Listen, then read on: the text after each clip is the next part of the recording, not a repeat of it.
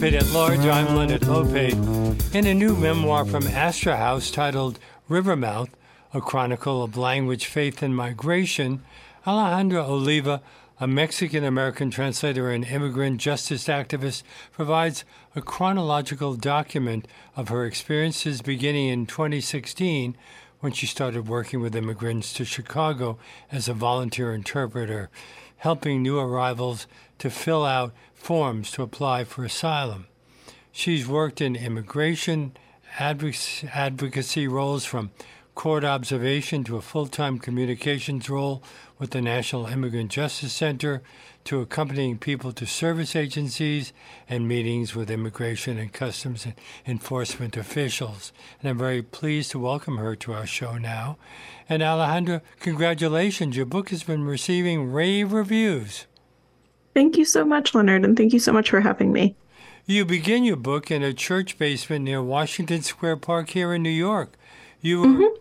you were interviewing an asylum seeker just 11 days after Donald Trump was sworn in as president. Did the process change much during the four years that followed?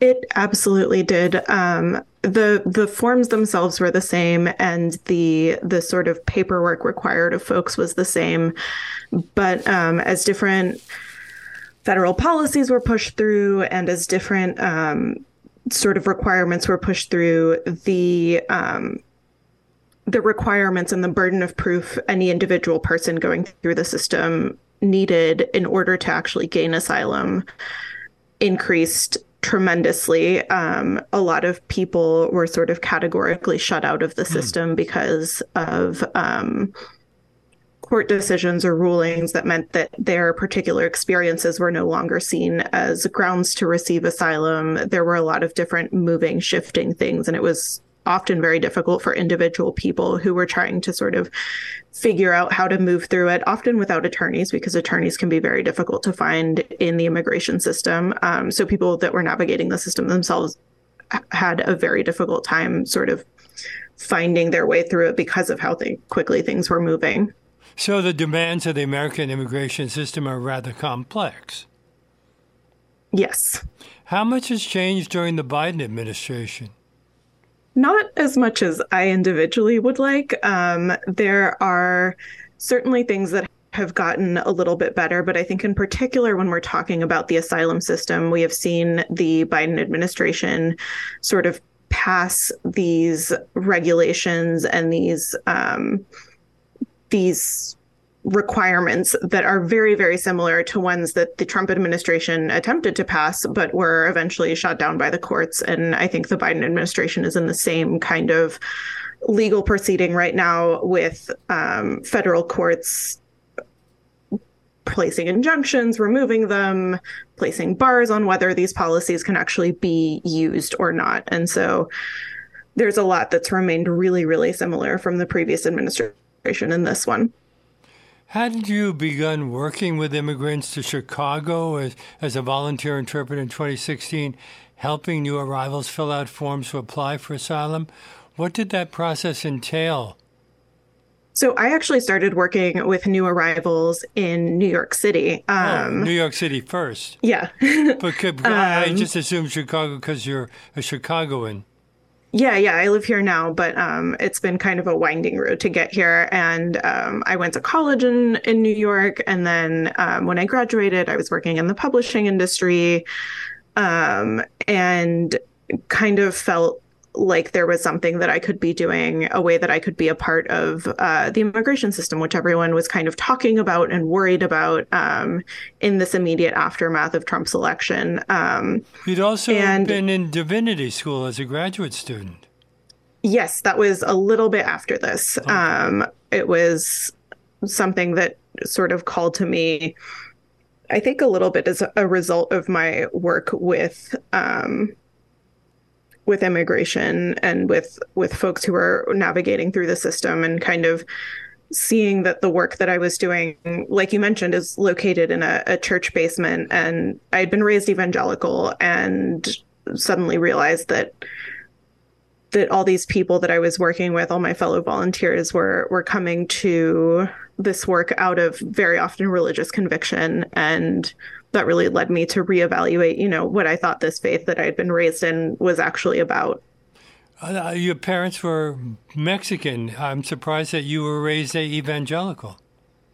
Yeah, no, they're uh, among the rare Protestant Mexican Americans. Um, and uh, yeah, was raised evangelical, sometimes in kind of um, churches that really emphasize like the gifts of the spirit and having really direct communication with God. And that was something that, you know, I never experienced growing up that felt very foreign to me. And so, um, you know, it was very easy for me to to feel estranged from from that faith that I was raised in. Were most of the interviews fairly long? Didn't some of them go on at least for a couple of weeks? Yeah, so we would hold kind of open clinic hours one day a week for a couple hours, um, you know, from about 5 30, 6 p.m. till about 9 p.m. Hmm. And so, you know, the form that folks have to fill out is this very horrific mixture of um, extremely minute, like bureaucratic details. You know, it asks for your last addresses for the last five years, which for someone who's been on the move and, you know, by definition is a migrant can often mean pulling back uh, to a lot of different addresses. Um, it asks for you know all of your siblings and where they're living now it asks you for any political religious or sort of uh, civil society affiliations you've had over the last five years and then, in addition to all of these little minute details, it also asks for details of really traumatic experiences that you've gone through. Um, the sort of core of the form is is based around those questions. The traumatic stories that force them to leave their homes. Exactly. Where were most of them coming from? Um, many of the people that I was working with were coming from El Salvador and largely Honduras. Honduras and where again? El Salvador. Uh huh. Why there? Were, were those countries going through political turmoil at the time?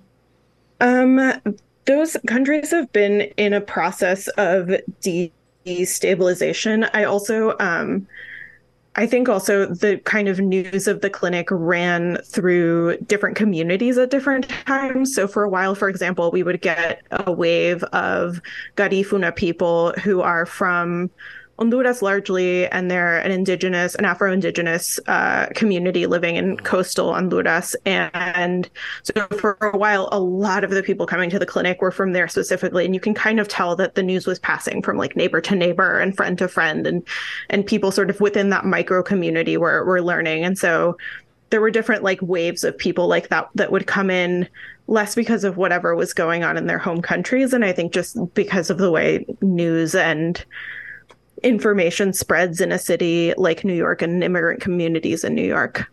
So, race was a factor, of skin color? Um, it could be. Well, because you said that many of the people affected um, were originally from Africa. Uh, yeah, yeah. So uh, the Garifuna people are Afro Indigenous, which means that I believe that they're an indigenous community that um, sort of over time took in people that were escaping the triangle trade, that were escaping slavery, and and so they have these very like distinct, beautiful culture of of folks that um, are living sort of along the coast. Uh, there's a lot of like fishermen. There's a lot of things like that um, in those communities. And you asked them what things had happened to them or to their families that led to the decision, why they were scared to go back home, and what they were worried would happen if would happen if they did. Yeah, exactly. Um, and so sometimes these were folks that were being displaced um, from their communities because of increasing tourist development or increasing just like international corporation development. Sometimes they were people who had experienced um, the sort of overflow of of gang violence in their neighborhoods and in their communities and and had decided to flee because of that. It was a, a real mix of of things that people had had encountered. Is this what's called credible fear? Yeah, the credible fear interview is um, sort of a step before this. And that's just a very basic interview, usually done by an asylum officer um, or a Customs and Border Patrol official. And they, um, it's sort of like the very baseline interview with very little material evidence required, but that you need to sort of prove that your fear of returning to your home country is credible. And so when you're filling out the asylum application, which is kind of the process that we're talking about, it is um, that's when sort of the material evidence starts coming in. That's when people start asking for dates and times and and a specific order of events in a way that is a little bit more relaxed during the credible fear interview, but still has um, tremendous consequences because if you are not judged to have a credible fear, you can be sort of immediately deported, immediately um, turned back out of the country. How long were the asylum request forms? Sounds like you had to throw in, uh, put in a lot of details.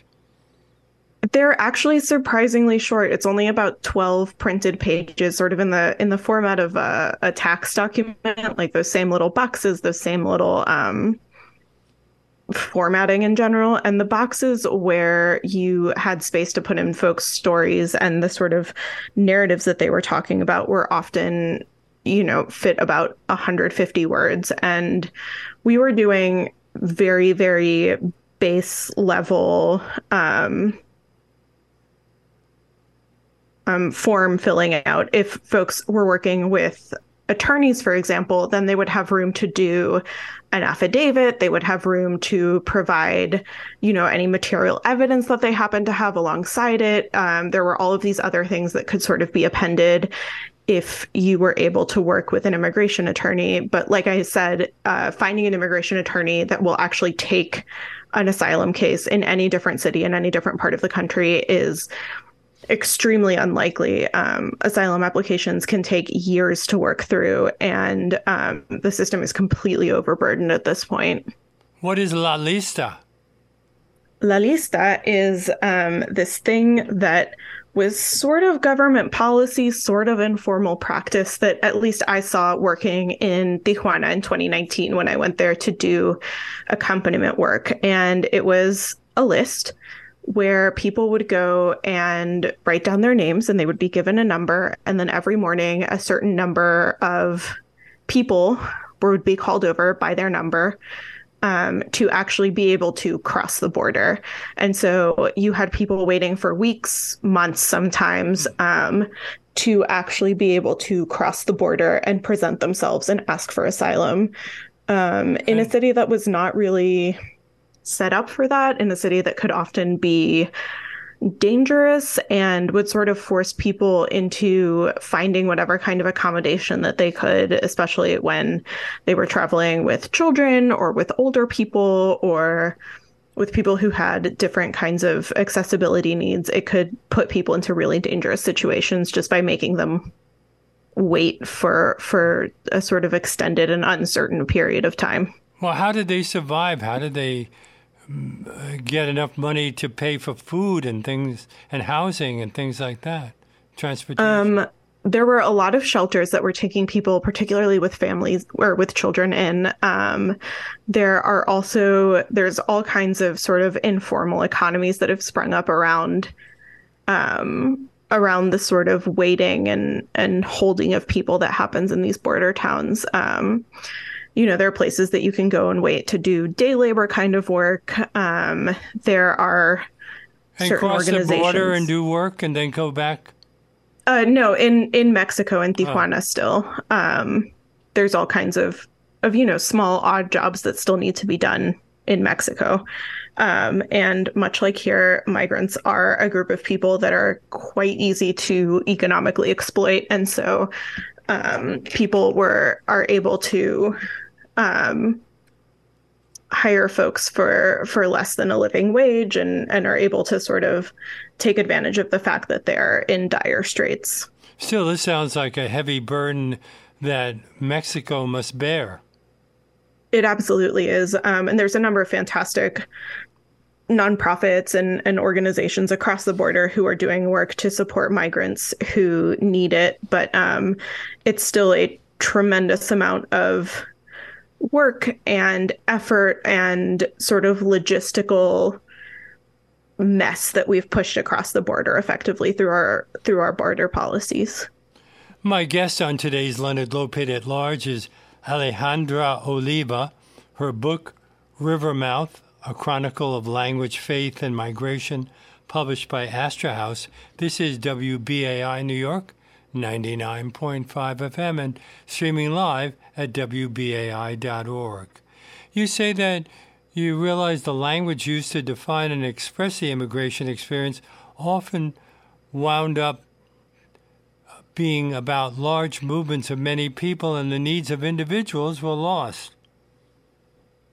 Yeah, I think that's absolutely right. Um, a lot of the ways that we talk and think about immigration are often in numbers. And I think that we saw that particularly during the migrant caravan in 2018, 2019, where we would be talking about a flood, a river, all of these big sort of overwhelming water metaphors, essentially. Um, forgetting that it's all individual people who are traveling across the continent on foot, hmm. trying to find a place that feels safe, a place where they can start building their lives. Um, and I feel like that's still largely true, even as we're seeing sort of different different forms of migration that aren't necessarily caravan based. Um, I think we still tend to talk about immigration in in sort of demographic large scale terms rather than rather than focusing on the individuals in question. In fact, you say it's not a number of games. It's not just a demographics issue. It's about individual people, individual families who are trying to do the best things for themselves and for their families and trying to sort out what comes next. Yeah, absolutely. How complex is the bureaucracy, the paperwork, the, the nature of the questioning? Um, it can be incredibly complicated, um, and it can often be really obstructionist in helping people survive. So, for example, the asylum applications that I was helping people fill out were really complicated. I don't think that if you, even if you had English, it would probably be pretty challenging to fill it out on your own. Um, and so that is due from a year after somebody sort of is judged to have entered the border. And then you still need to wait, I believe it's six months right now from the date of that, with a clock that can be started and stopped depending on different factors to even start getting your work permit in order to be able to hold down a job while your case it sort of moves through the system and all of the different things that happen through there um, in that process and then that in that in between time, you also being on sort of public support, public assistance can be damaging to your immigration case because if you are judged to be what uh, the immigration system calls a public charge, which is to say someone who relies on social assistance to get basic needs met, um, then your asylum case can be denied even if you have a a solid case for for pleading asylum. And so there's all these little inconsistencies and hypocrisies and and challenges that people need to to work through at sort of every single step of the process. You write, and I'm quoting, to be an immigrant is to belong to two worlds while also belonging to neither. Solid land is hard to come by, and what's left to the immigrant is the watery dream world of the river, which sweeps them along in ways you can only half understand. Yeah, um, I think that that still remains really true. You know, there's this there's this saying that I think came out of Mexico of or of Mexican immigrants to this this country, which is ni de aquí ni de allá, and um, that means neither from here nor from there. And I think that that is, you know, partially true. It's also true that f- folks are from both or part of both. And um, I think that there's often this sort of watery questionable not firm logic to figuring out things like survival like safety like um, you know building and growing a life here in this country that um, that requires fluidity and flexibility and creativity from from folks who are trying to do just that. Well, I've traveled all across Mexico, and it's my sense that what we're really talking about is a number of different countries, pretty much with different peoples, different languages, different cultures. So, what happens when somebody from Costa Rica or Honduras comes? Uh, are they seen as totally foreigners? Uh, you mean in Mexico? Yeah. Yeah, yeah. There's definitely um, a growing antipathy in Mexico towards the migrant and towards, you know, people who are non-Mexican and Mexico remains a huge traveling route for a lot of people. But thanks to a great deal of um, US money especially and and funding and financing it means that people are um the the Mexico border the southern Mexico border is becoming also increasingly militarized uh, full of surveillance full of um, sort of repellent tactics against migrants and um, the same is true you know throughout the the entire center of the country as as the politics and the the sort of incentives given by this much larger, much wealthier country are are made really clear that um, migrants should not be welcome. Migrants should not be allowed to travel through the country. Who's sending money from the United States? Are you you're not talking about the government, are you? Oh no, I am. Um, there are a tremendous amount of sort of collaborations and cross trainings between um, sort of the Department of Homeland Security, all of the U.S. sort of border apparatus organizations, and the Mexican government. But then there are times when there are tensions between the U.S. and Mexico, often having nothing to do with this. Do they affect this situation? I am not sure. I'm not like a international foreign policy expert necessarily, um, but this is one of those those places where the United States is definitely using its its money and its might to sort of exert influence. And while there may occasionally be tensions, I think this is one of those places where the U.S. definitely sees it being in their benefit to to continue funding these um, these sort of hmm. expellant uh, xenophobic uh, processes. But adding to the tensions are the uh, actions of uh, governors of neighboring states. Uh, you know, Governor uh, Texas Governor Greg Abbott, who who put buoys in the river to prevent people from coming across, and some and there, I, I I don't know how many have died. Yeah, no, that is horrifying, inhumane treatment. Um, I'm sure that many people at this point have seen the pictures and have seen the headlines about the ways that these are, you know, not just barriers to crossing, but incredibly weaponized and incredibly um, sort of violent means of preventing people from crossing. And um, I wish I could say that those were sort of unique or special, but in reality, uh, so much of the United States' immigration policy can be summed up by this idea of prevention through deterrence, which is this um, this sort of policy or practice of making the international crossing so difficult that we theoretically prevent people from attempting the journey. We've seen through, you know, about 20, 30 almost years of this being in being a policy or being a, a practice that it doesn't actually work. We we have not successfully deterred people from attempting to come here attempting to seek safety and an asylum, which is again their right. Um, and instead, we see people getting hurt suffering lifelong consequences, dying as a result of these policies. And so I think it's time for, for reevaluation of those.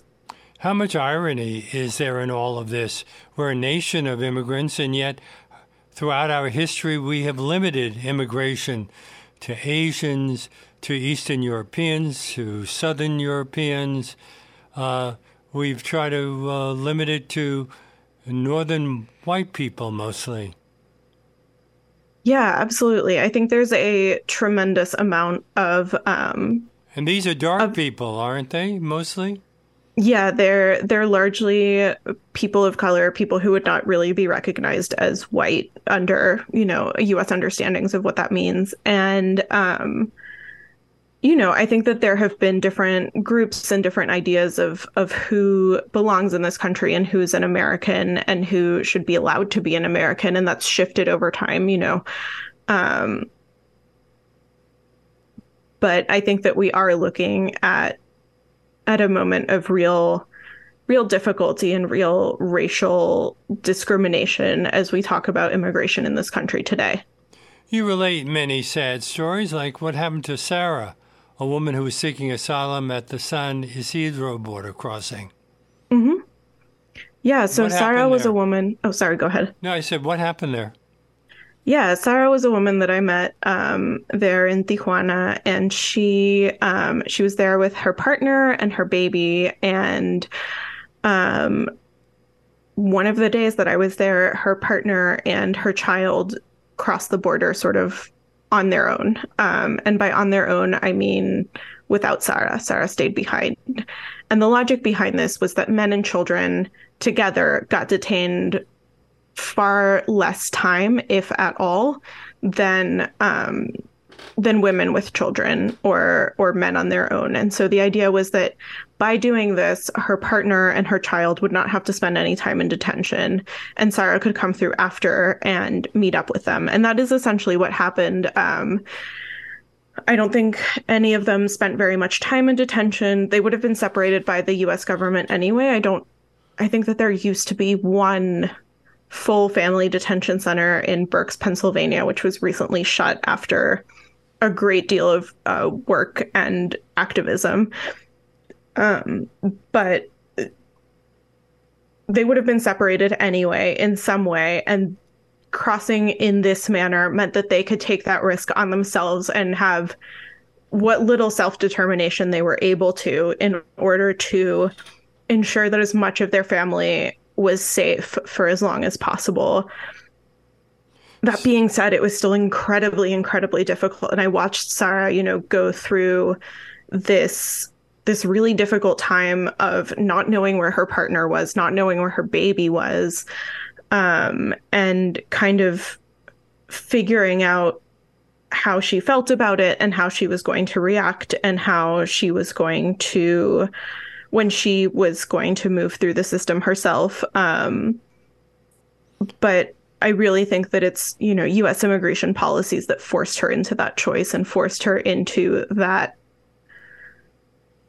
that decision making that should never have happened.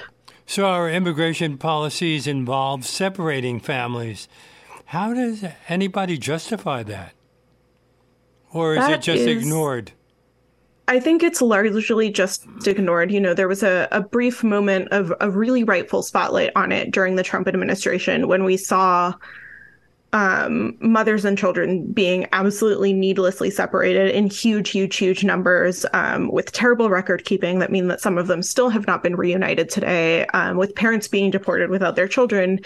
And I think that there was rightfully a huge outcry to that. But I think that you know, after the outcry and after all of this, that kind of thing is still very much happening. It's just happening on a smaller scale, happening in ways that are a little bit more subtle, I think, than they used to be. And so it's a lot easier to ignore. It's a lot easier to sort of take your eye off the ball, so to speak. And um,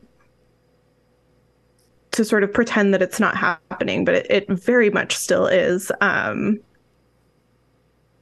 and the way that we treat migrants in this country, the way that we sort of cover immigration news means that it's very difficult for these stories to be told or for it to really be understood at a large scale that this is this is still a practice of the US government.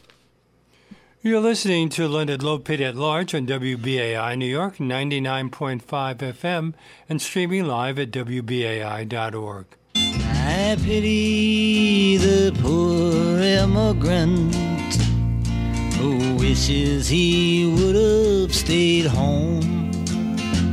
I hope you're enjoying my conversation with Alejandra Oliva. If you sign up to become a member of WBAI during today's show with a contribution of $50 or more, you can receive a free copy of her book, Rivermouth A Chronicle of Language, Faith, and Migration. To do that, just go online to give2wbai.org or call 212 209 2950 during today's show, and we'll be happy to send you a copy.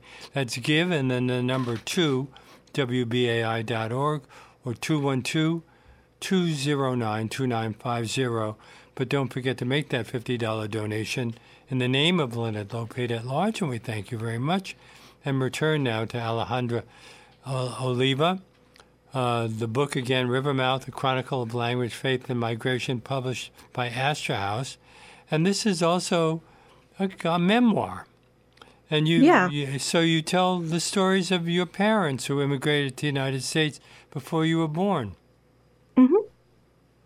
Yeah, so my parents came to the U.S. together, uh, I think a year or two before I was born, um, for my dad to get his PhD um, which is a very different story than the ones that I am, you know, that I've been encountering as part of my work as an immigration advocate, and a very different immigration story than the one that we often tell ourselves, um, especially when we're talking about immigration from Mexico. And because he was really... admitted to a doctoral program in Boston, uh, that that's not typical of the people we're talking about here. Yeah, exactly. Uh, the way that I think I like to summarize it is that my parents immigrated because they could, not because they had to. There was no sort of push factor um, making it unsafe for them to stay in these places where they lived their whole lives. There was nothing um, that was making it unsafe or dangerous. And so you know that's a very different way of of entering a new country it's a very different way of setting up a life um, there's a tremendous amount of privilege involved now hadn't your mother been born in mexico both my parents were born in mexico um, i mean my... she wasn't born in texas your mother i'm sorry no, no. Um, my grandmother was born in Texas. Oh. She um, she was born in Brownsville. Um, so did that give him automatic U.S. citizenship because his mother had been exactly. Yeah, so even when they immigrated, my dad was already a citizen, had already spent um, a great deal of time in the US, you know, visiting family that still lived here. Um, you know, he spent a year staying with a family friend in Ohio, learning the language. And so there's there's all kinds of um, ways in which my my parents and my family's stories uh, not really atypical, just not the story that is often told about immigration. We could say privileged, no? Mm-hmm. Yeah, absolutely. They they had both logistical and financial privilege. Mm-hmm. Um, what about your grandparents and great grandparents? So my grandmother, like I said, was born in Brownsville, and her family moved back. to Mexico when she was, I think, like eight or 10 years old. Um, because her father, who was a GI, came back and couldn't find a job huh. where they were all living and was able to get a job in Mexico with family because he had a, I believe, a Mexican mother. And so my family, on my paternal grandmother's side at least, was a very, um, was one of those families that's always lived across the border and especially back when the border was so open it's very very common for for folks who live along it to sort of live life on both sides to you know end up living on the opposite side from the one they were born or to you know get married and live on one side for one while and then come back to the other. And so there's a kind of circling around the border that my family does especially on my paternal grandmother's side. So did, um, so did you grow up bilingual I did grow up bilingual. Um, I believe I spoke Spanish first by a matter of a couple months, maybe, and then English sort of came in very quickly after that. But you say uh, work was was a part of the process. Don't some people see, even now cross the border just for a day job and then go back to Mexico? Yeah, absolutely. There's all kinds of um, sort of industries that are happening in border towns um, that mean that people will cross, particularly into the US as opposed to into Mexico, for the length of a day. Um, all kinds of sort of casual occupations that people do, or not casual, I think like it's very often physical labor, it's very often, you know, really challenging work, but um, not for for extended periods of time um, that mean that people will cross over and then go back home. So the people who make it across the border illegally or not often wind up harvesting the food we eat and staffing our restaurants. In the end, does it come down to deciding what metrics we should use to measure who deserves to come to the United States? Um, I think that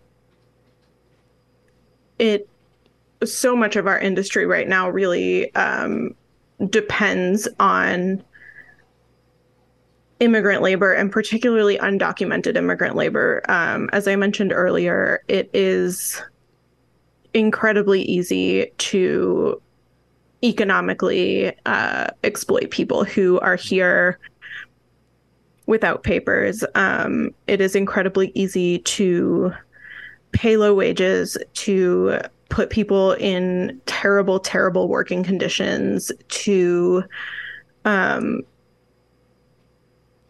sort of say, you know, if you need this job for survival, then I'm going to make sure that you are going to barely survive this job. Hmm. And I think that it is not really a question of deserve. I think everyone deserves the chance to come here. It is also a question of strengthening our labor laws, of ensuring that people have um, the right and the ability to earn a living wage from any kind of job that they pursue. I think it is a question of. Um,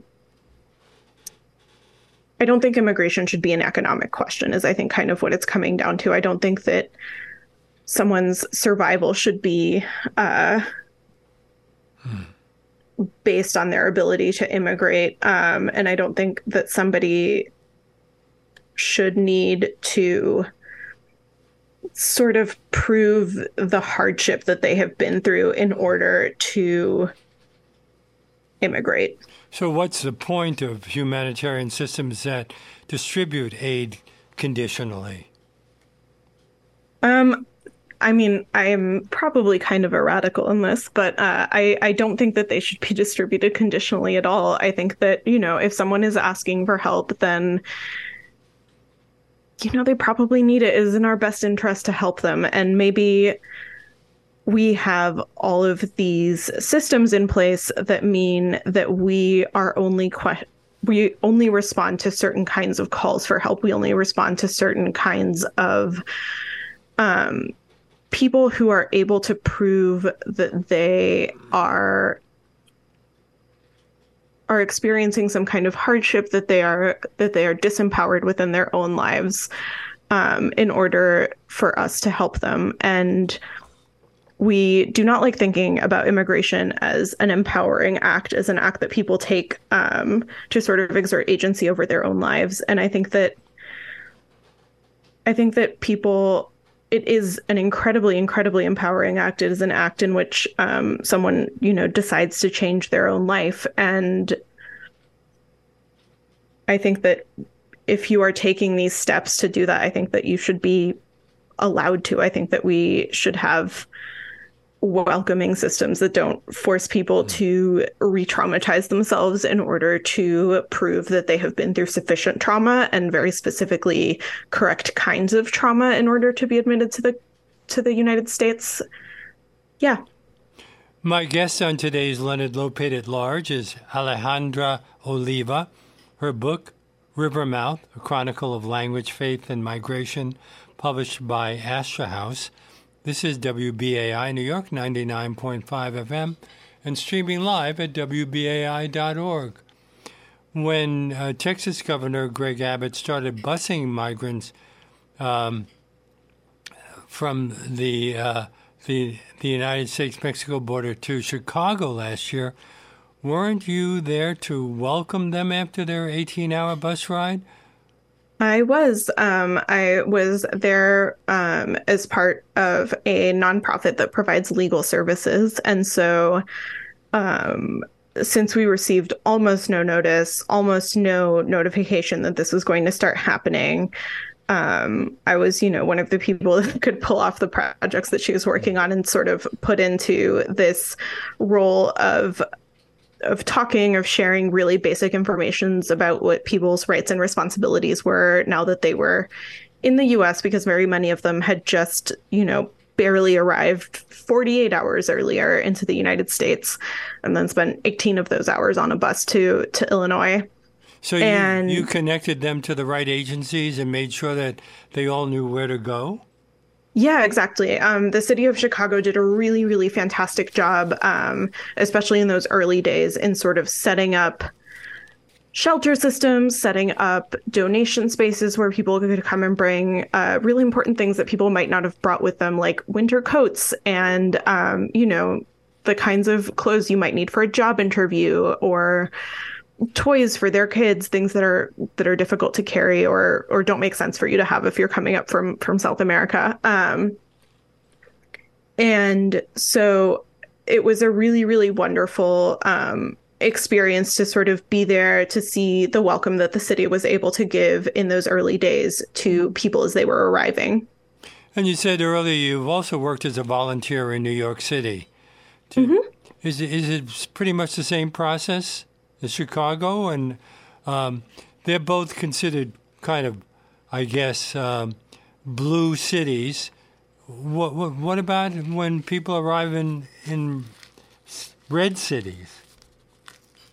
Yeah, so um, I think the processes are pretty much the same because it's a federal system essentially that people are going into and i'm less sure about what it looks like in red cities i've never done this kind of work in in red states. But even then, you know, there are organizations, there are people, there are neighborhoods and communities in in at least every city I've been to that are set up and there to to welcome people and to provide legal support if they need it. Um, very often to provide different kinds of support. I think the main difference in a red state is that there may be fewer government programs that people are eligible for or that they can that they can make use of. And so life can be more challenging in those situations but there's still you know incredible communities of people even in the reddest of red states that are there to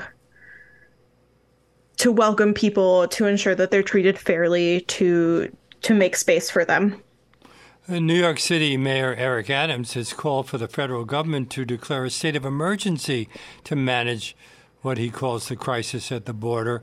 He said the influx of asylum seekers could end up costing New York billions of dollars in the coming years, and that over 57,000 migrants are under the city's care on an average night.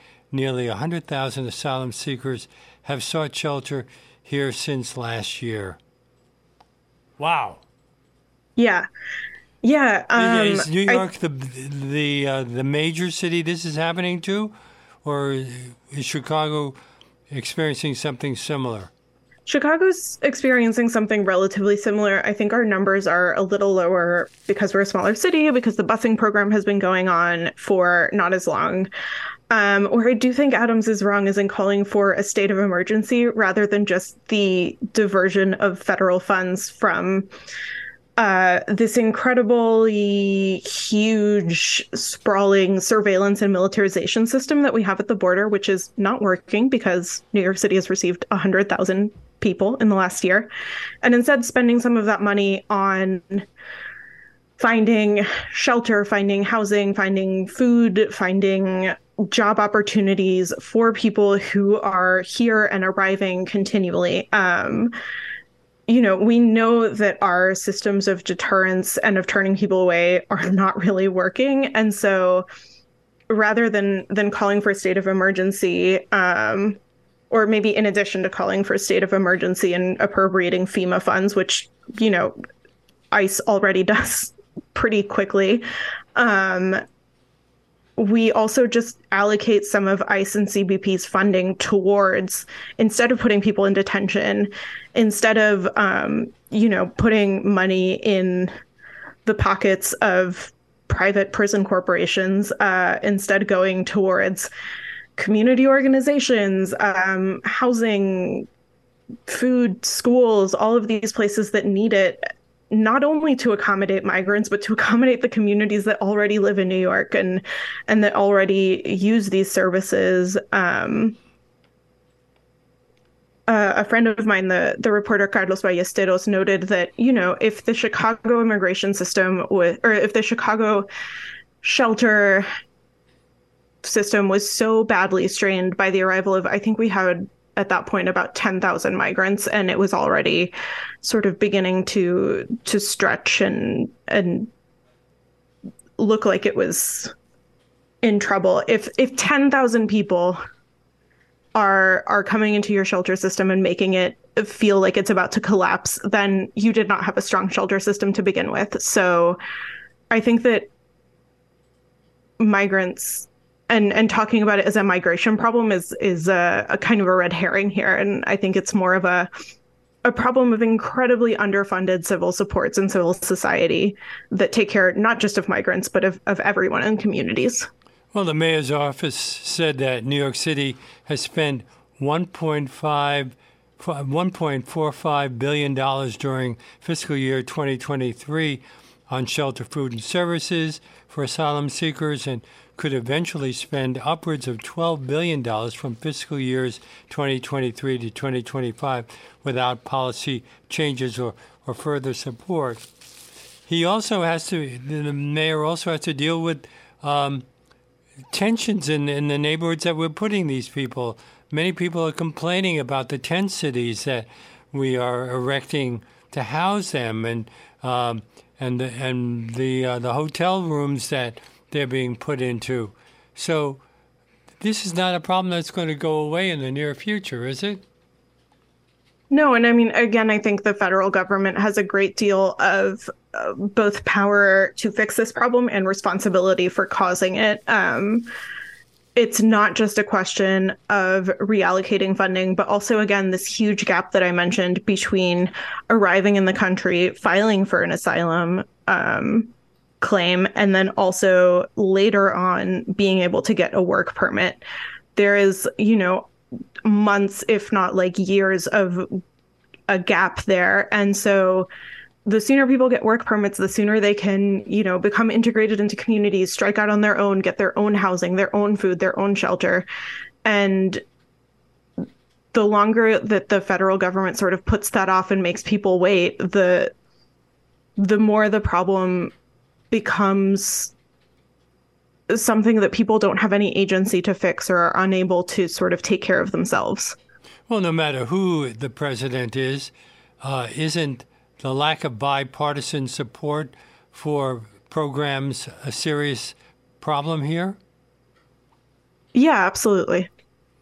Uh, is it simply a political matter, a matter of um, uh, I don't want to give my money to these people who are trying to come to this country, even though only uh, 50 years ago, 100 years ago, my grandparents came here?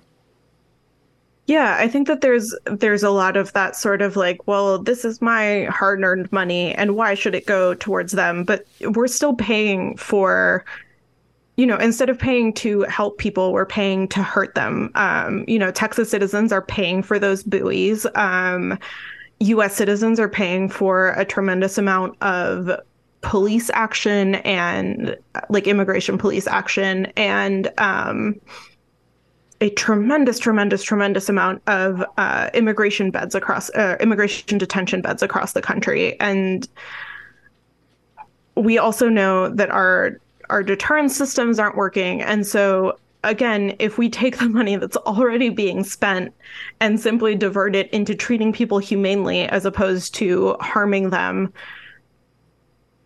I I feel like that's still, you know, not a matter of spending more money. And there's uh, this constant fear that if we make people's lives even a little bit easier throughout the immigration system, that they will that the only thing that's keeping people back from immigrating to the United States in like huge numbers is that we treat people very badly. But we treat people very badly, and there's still hmm. many, many people who are coming here. And so I just think that by by treating people humanely, by treating people as people instead of as logistical problems, as economic problems, as um, sort of law enforcement crime problems, um, and treating them as people instead, then that is the answer to a more humane immigration system that doesn't necessarily involve spending any more money. We have just about a minute and a half left. Is there anything you want to add? Uh, no, I feel like treating people like people um, throughout the immigration system is is pretty much the thesis of my book and the thesis of the work I do, and so I feel like that's a good note to end on. Thank you so much. Well, thank you so much for being such a good guest. I've been speaking with Alejandra Oliva about her book Rivermouth: A Chronicle of Language, Faith, and Migration. It's published by Astra House, and as I said before Congratulations on all the great reviews you've been receiving. Thank you so much, and thank you so much for having me, Leonard. And uh, that brings us to the end of our show. If you're just discovering this program and would like to uh, hear more of our one hour deep dive interviews, you can access our over 800 past shows streaming on demand at WBAI.org. Our podcast, which has now far surpassed 1 million plays, is available on iTunes, Apple, and everywhere else you get your podcasts. And if you'd like to write to me, my email address is leonardlopate at wbai.org. That's L O P A T E.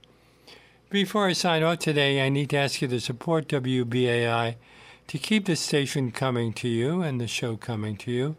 Right now, we're going through a pretty rough time, and there are all sorts of um, drastic suggestions being made as to how to keep us going. But it seems to me the best way is for listeners who have the means to do so to make a contribution at whatever level they're comfortable with to call 212-209-2950 or go online to give to WBAI.org right now because we need your help to keep bringing this unique, in depth content, information you don't get anywhere else. And as I mentioned earlier, anyone who uh, makes a contribution of $50 or more in the name of Leonard Lopate at Large right now can receive a copy of the book we've been discussing, Rivermouth, A Chronicle of Language, Faith, and Migration by Alejandra Oliva. So why not make that call right now to 212-209-2950 or go online to give to WBAI.org. That's 212-209-2950 or give and the number 2 WBAI.org. And you might also consider becoming a, a sustaining member, what we call a BAI buddy. We'll say thank you if you do that by uh, sending you a uh, BAI tote bag. If you become a sustaining member, BAI Buddy for $10 a month or more. But if you can do it for $10, $15, $20, $25 a month or more, as long as you wish, it really is great for us because it allows us to plan for the future. Uh, I hope you can join us again tomorrow when we discuss a new book called Illmatic Consequences The Clapback to Opponents of Critical Race Theory. We'll see you then.